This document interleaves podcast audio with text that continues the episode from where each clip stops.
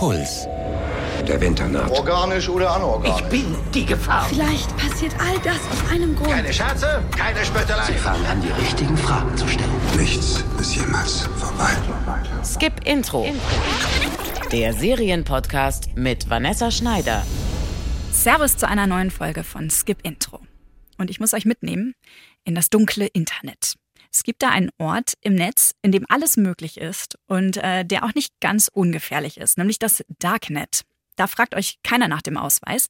Ein Schüler, der hat vor ein paar Jahren da mal ein riesen Drogengeschäft hochgezogen unter dem Namen Shiny Flakes. Der sogenannte Kinderzimmerdealer aus Sachsen hat dann auch überall Schlagzeilen gemacht. Und von dieser Story hat sich die deutsche Serie How to Sell Drugs Online Fast inspirieren lassen.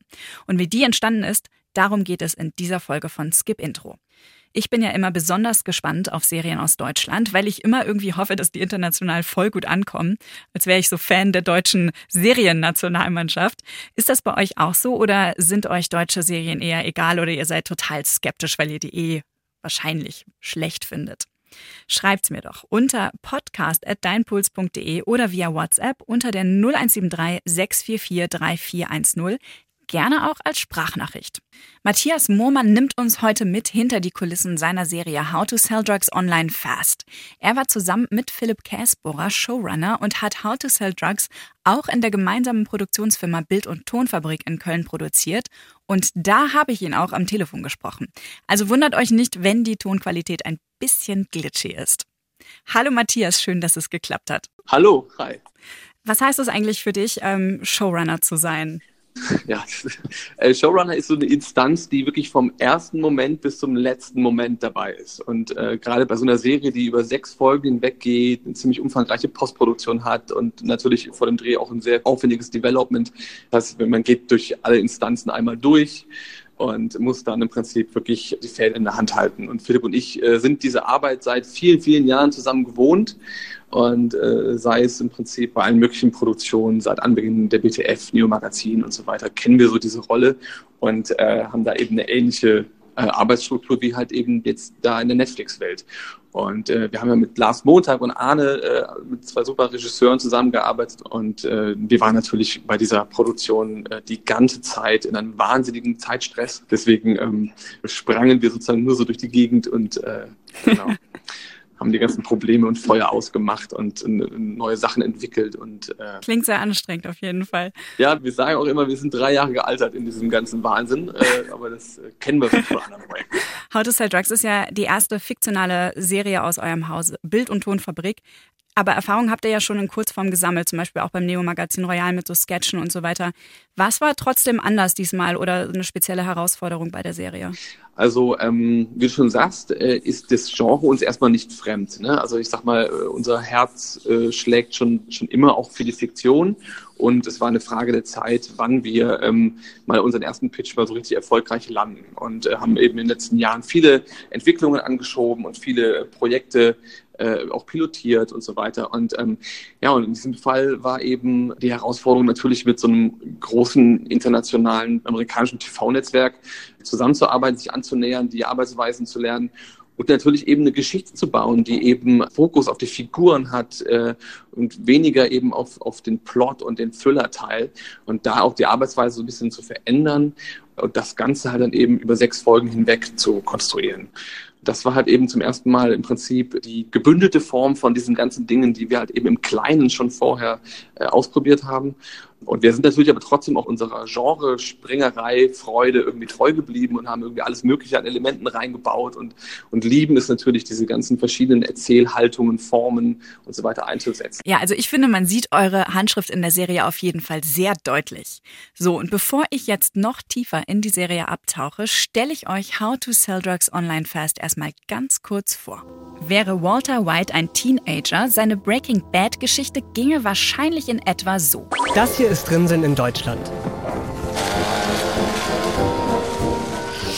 28.734 Einwohner, davon 19.700 Menschen mit einem Internetzugang. Der häufigste Suchbegriff bei Google ist Google. Die häufigsten Suchbegriffe bei YouPorn sind Deutsch, German und Sex. Ich glaube, damit ist so ziemlich alles über diese Stadt gesagt. Das ist Moritz Zimmermann. Er ist 17 Jahre alt, eher awkward und er träumt davon, nach dem Abi in den USA zu studieren und danach richtig viel Kohle zu machen. Hauptsache raus aus Rinseln. Mit seinem besten Freund Lenny hat Moritz einen Online-Gaming-Shop entwickelt. Moritz ist ein Computernerd, genau wie Lenny, der wegen seiner schweren Krankheit im Rollstuhl sitzt. Alles ist gut, bis Moritz Freundin Lisa von ihrem Highschool-Jahr aus den USA zurückkommt. Und das ganze geordnete Leben von Lenny und Moritz steht auf einmal Kopf. Kaum gelandet, stellt Lisa Moritz nämlich aufs Abstellgleis. Wegen Dan. Daniel Riffert, nennt sich aber Dan. 18 Jahre alt. Ach, ist ab April schon oberkörperfrei unterwegs. Vollidiot. Der Vater war mal für zwei Sekunden Nationalspieler. Die Mutter ist im Vorstand der Sparkasse Rinseln. Richtiges Rich Kid.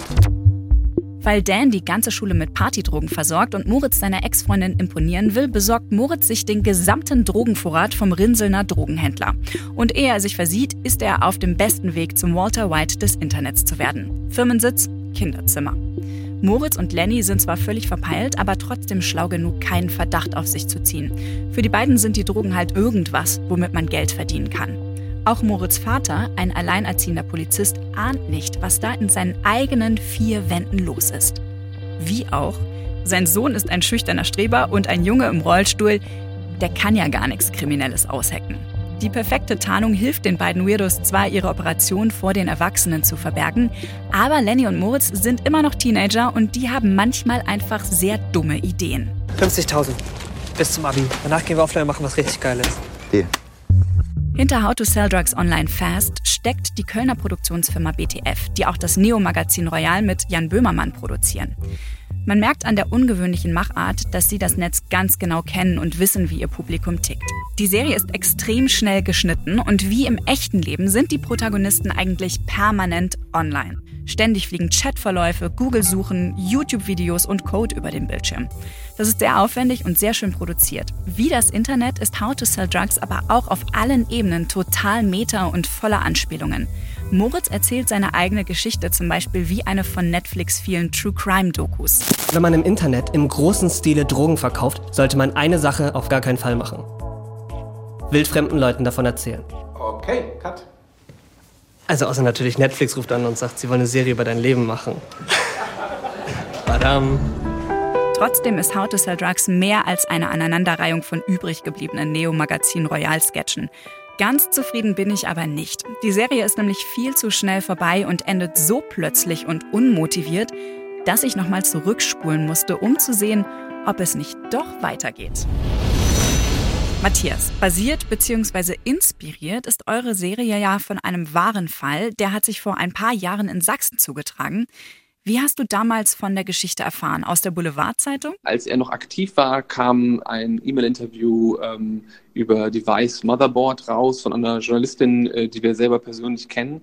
Und diese Story lag irgendwie bei uns im Firmenalltag, äh, während wir wahrscheinlich irgendwie gerade am Neo-Magazin rumgebastelt haben, auch auf dem Tisch. Und wir waren auf dieser Seite und dachten irgendwie so crazy, man kann ja jetzt ganz einfach im normalen ClearWeb irgendwie Drogen bestellen und hier gibt es irgendwie äh, Bewertungssysteme mit Sternchen und FAQs und Warenkorb und, und dann alles mit Bitcoins und so weiter natürlich und wir dachten so, okay, was ist denn da los und so und dann äh, war damals schon interessant, äh, so, ne, brummt in unserem Kopf irgendwie, okay, was steckt denn dahinter und ähm, dann ebbte das wieder ab und irgendwann haben sie ihn ja geschnappt. Und äh, dann kam im Prinzip in der ganzen Strafverfolgung natürlich so diverse Artikel raus, auch eben über Motherboard. Das haben wir verfolgt und haben dann gemerkt, okay, interessant. Das ist also ein, ein Einzelgänger gewesen, der irgendwie im Kinderzimmer angefangen hat, im großen Stil irgendwie Europa mit Drogen zu versorgen. Und da brummte sofort irgendwie äh, das, das Interesse, okay, was ist für ein Typ, was ist seine Motivation, warum hat er das gemacht und so.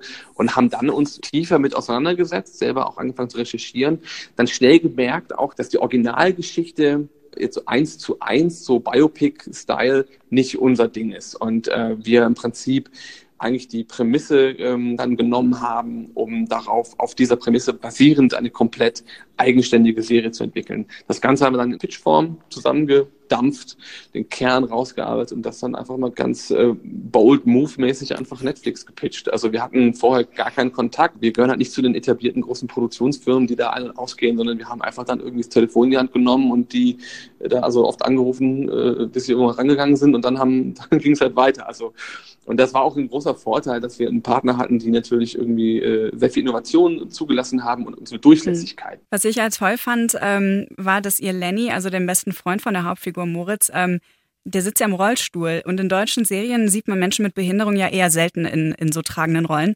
War das ein Input, der von Netflix kam, die ja in letzter Zeit viele Charaktere mit Behinderung in Serien untergebracht haben? Oder wie kam das dazu?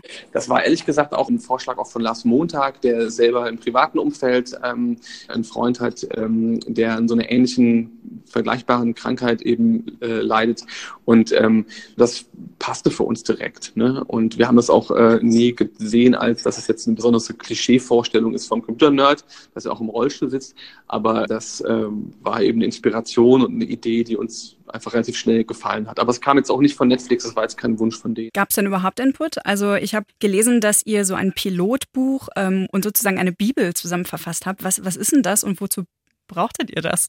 Wenn man jetzt in Geschichten entwickeln mhm. geht, dass man sich hinsetzt und einfach anfängt, ein Drehbuch zu schreiben, sondern der Weg dahin ist natürlich, man überlegt sich die Welt, man überlegt sich dann vor allem natürlich, okay, welch, wessen Geschichte erzählen wir eigentlich? Und, und wer ist diese Person? Und was hat er für ein Umfeld? Und versucht diese Figuren in der Tiefe zu verstehen. Und ähm, erst wenn man halt dann sagt, okay, diese Figur ist jetzt jemand, die lebt schon, dann fängt man halt eben an, diesen Plotteil, also das sozusagen, das passiert, das passiert, das passiert, den im Prinzip dann so drauf zu stülpen, aber immer so, dass natürlich die, die inneren, ne, der emotionale Teil einer Figur diese Geschichte vorantreibt und weniger jetzt extrinsische Momente im Prinzip auf einmal die Person herausfordern. Natürlich gibt es diese Sachen auch, aber und das war eben eine Arbeitsweise, wo wir sehr intensiv mit Netflix zusammengearbeitet haben. Es war wirklich ganz spannend, weil wir da immer automatisch so wie unser Kopf eben funktioniert hat, so die plottigen Elemente, die waren immer irgendwie klar und dann wollten wir dann daran unsere Figuren anpassen und das war sehr spannend, dass wir im Prinzip wirklich sehr viel Zeit in diese Figurenentwicklung äh, gesteckt haben, bevor wir dann überhaupt darüber nachgedacht haben, ah, wie viele Folgen sind das eigentlich und wie lange ist eine Folge. Also das war ganz toll, dass natürlich Netflix eben nicht so standardisierte Formatlängen hat, sondern eben auch, ähm, naja, ob es jetzt acht Folgen sind oder, oder sechs oder 45, 40 oder 25, da ist man, da, ne, man hat so eine Richtlänge, ähm, die man sich dann erarbeitet, aber ähm, da ist man nicht jetzt irgendwie von vornherein so wie mhm. im deutschen Fernsehen, im linearen, klassischen, so eingeeicht in so ein Sendeformat. Da ist man freier und deswegen äh, bedingt sich dann im Prinzip anhand der Figuren im Prinzip dann auch die Story. Genau. Und das war da eben auch ein, starker Input von Netflix eben. Wir waren zu Beginn eben an der amerikanischen äh, LA-Unit äh, stark angedockt und haben mit denen sehr intensiv eben Story Development betrieben. Und natürlich müssen wir dann immer, äh, äh haben uns den ganzen Kram ausgedacht und äh, entwickelt, aufgeschrieben und, äh, und dann immer wieder in stundenlangen Videokonferenzen halt dann irgendwie uns da synchronisiert und Input gekriegt. Und es ist natürlich immer praktisch bei so einem mhm. Projekt, wo man im Endeffekt auf eine globale Zuschauerschaft auch zusteuert, dass man halt eben auch Leute hat, die aus einer anderen Lebensrealität kommen, auch wenn die amerikanische dann doch sehr ähnlich ist zu unserer, aber die dann trotzdem mit ihrem Blick darauf schauen und uns Feedback geben und wir merken, ah, okay, interessant, das kennen die so gar nicht dort. Und das, ne, also, das ist schwierig ähm, für euch bei dem Thema, sowohl das Publikum über 30 als auch so die sagenumwobene Generation äh, Z mitzunehmen, von der in der Serie ja wiederum auch permanent die Rede ist. Ja, wir sagen immer, we want to entertain the kids and scare the parents ich sag mal, äh, wir zielen schon auf eine sehr junge Zielgruppe und wenn man jetzt so bei unseren Eltern das Ganze mal testet, irgendwie so an einem Wochenende, dann merkt man so, ah, okay, äh, das ist dann einfach weit entfernt von deren Lebensrealität. Das ist auch so ein interessantes Ding, weil einfach die jetzige Generation und diese Generation Z, an der wir uns sozusagen abarbeiten, im Sublayer der Story, dass die natürlich einfach auch echt in einer ganz anderen Welt groß wird mit, mit dem Wissen der Menschheit in der Hosentasche, im Smartphone, als jetzt irgendwie die, die ältere Generation. Und äh, dass da eine große Lücke irgendwie zwischen diesen mhm. Generationen existiert. Das sieht man ja auch immer in diesen ganzen Artikel 13 Demos und so, wie diese Welt wahrgenommen wird, wenn dann irgendwie die alten Juristen die Gesetze machen, mit denen die Jungen klarkommen müssen und so. Also dieser, dieser Split ist definitiv da und, und wir zählen schon auf die jungen Leute und ähm, war jetzt nie so, dass wir sagen müssen, oh, wir müssen jetzt aber unbedingt jetzt die Alten alle auch mitnehmen. Mhm. Ich finde, in der zweiten Folge, da gibt es eine Stelle, wo das ziemlich offensichtlich wird, dass ihr euch da schon einige Gedanken gemacht habt. Nämlich als Jonathan Frakes, der da ähm, auftaucht, der das Darknet dann erklärt. Hallo, mein Name ist Jonathan Frakes. und ich erzähle Ihnen etwas über das Darknet. Wie seid ihr auf diese Idee gekommen und vor allen Dingen, mit welchem Argument habt ihr ihn dann überzeugt? Ja, das ist eine sehr lange, komplexe Geschichte. Während dem Dreh also wir hatten immer gedacht, okay, wir brauchen eben einen Cameo, der uns das Darknet erklärt. Und wir hatten da verschiedene Ideen. Da gab es unter anderem auch Windsurf, sozusagen der Erfinder des Internets, und hatten verschiedene Namen auf dem Tisch und haben nur Absagen kassiert und so weiter. Und äh, Jonathan Frakes landet halt eben auch auf dieser Liste als eben so ne, Star Trek und äh, Beyond Belief und eben so dieses so eine Popkulturfigur, die irgendwie so, die man halt so kennt und die man aber eher aus der Trash-Welt irgendwie so äh, kennt. Und das landet auf der Liste. Und auf einmal plöppte dann wirklich so eine Interesse von ihm auf. Naja, und dann wurde es halt kompliziert, das alles hinzubekommen. Wir mussten dann kurz vor Weihnachten eben noch in Los Angeles eine kleine Drehunit auf die Beine stellen, die das dann halt produziert. Und das dann hinzukriegen, war echt ein spannender Ding, aber ist natürlich auch eine, eine geniale Idee, jemanden zu nehmen, den die jungen Kids halt irgendwie kennen aus dem deutschen Trash-Fernsehen, gleichzeitig aber auch äh, jemand, der mit der Selbstironie einfach komplett umgehen kann und der hat das einfach super abgeliefert einfach. Also wir sind da wirklich auch sehr, sehr happy drum. Also und Beyond Belief sozusagen als Referent passt so großartig zu dieser Mystery ins Dunkle führen, äh, Tor, Darknet. Das ist wirklich aber auch wie, wie oft manchmal so Zufälle, die so dann so zusammenkommen und man dann, also wir haben natürlich diese ganze Sequenz, mhm. als dann, äh, als dann mhm. Jonathan Frakes zugesagt hat, komplett umgeschrieben, ne, auf ihn. In letzter Zeit fällt mir öfter auf, dass in Serien sehr viel erklärt wird. Zum Beispiel in der fantastischen Serie The Good Fight. Da werden Fortune, Doxing, ähm, Micro-Targeting bei Facebook und sowas erklärt in kleinen Erklärsongs. Falls ihr jetzt auch nicht wisst, was das ist, dann empfehle ich euch den Podcast Hier nur privat vom Bayerischen Rundfunk. Die geben da so ein bisschen Netznachhilfe. Auf jeden Fall bei How to Sell Drugs Online Fast gibt es auch sehr viele Erklärbits. Methylendioxy-N-Methylamphetamin oder kurz MDMA ist der psychoaktive Hauptwirkstoff der Partydroge Ecstasy. Ist die Welt gerade so komplex, ähm, dass man auch in Serien Wissen vermitteln muss?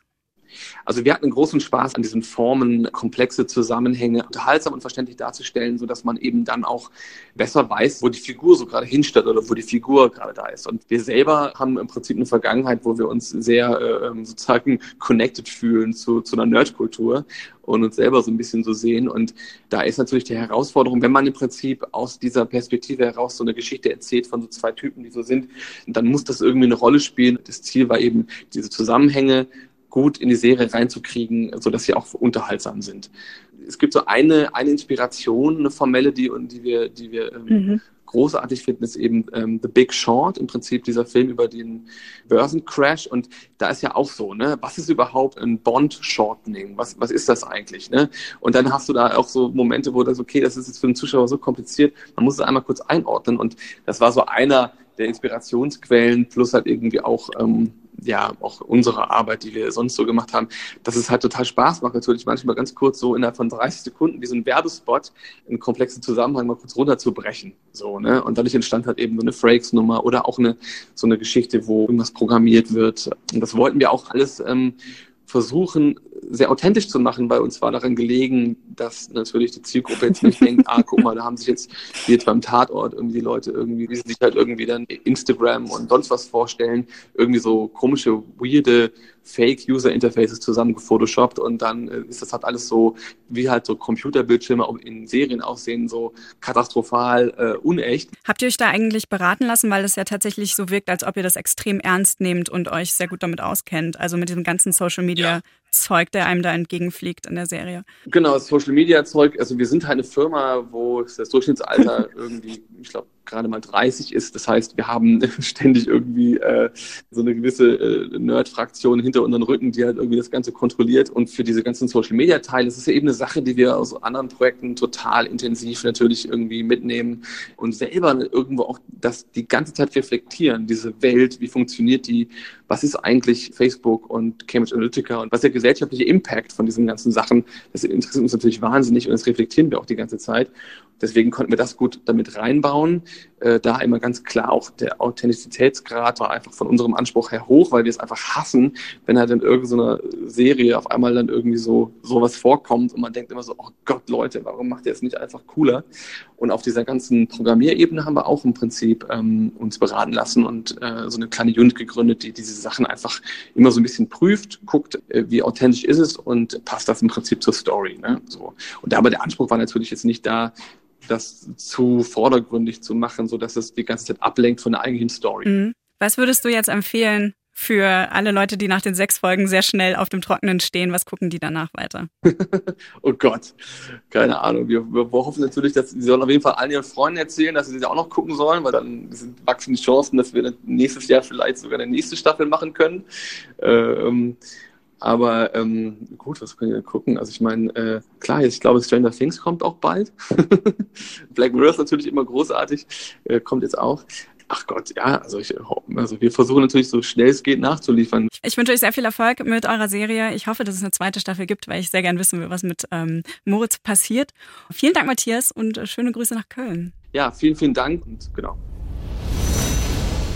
Beim nächsten Mal gibt's hier bei Skip Intro von mir wieder eine Kurzkritik zu einer neuen Fantasy-Serie, auf die sich eingefleischte American Gods-Fans wahrscheinlich schon monatelang freuen. Es gibt wieder eine neue Serienadaption von Kultautor Neil Gaiman, Good Omens bei Amazon Prime. Ihr könnt mir übrigens helfen, noch mehr Menschen mit Skip Intro zu erreichen.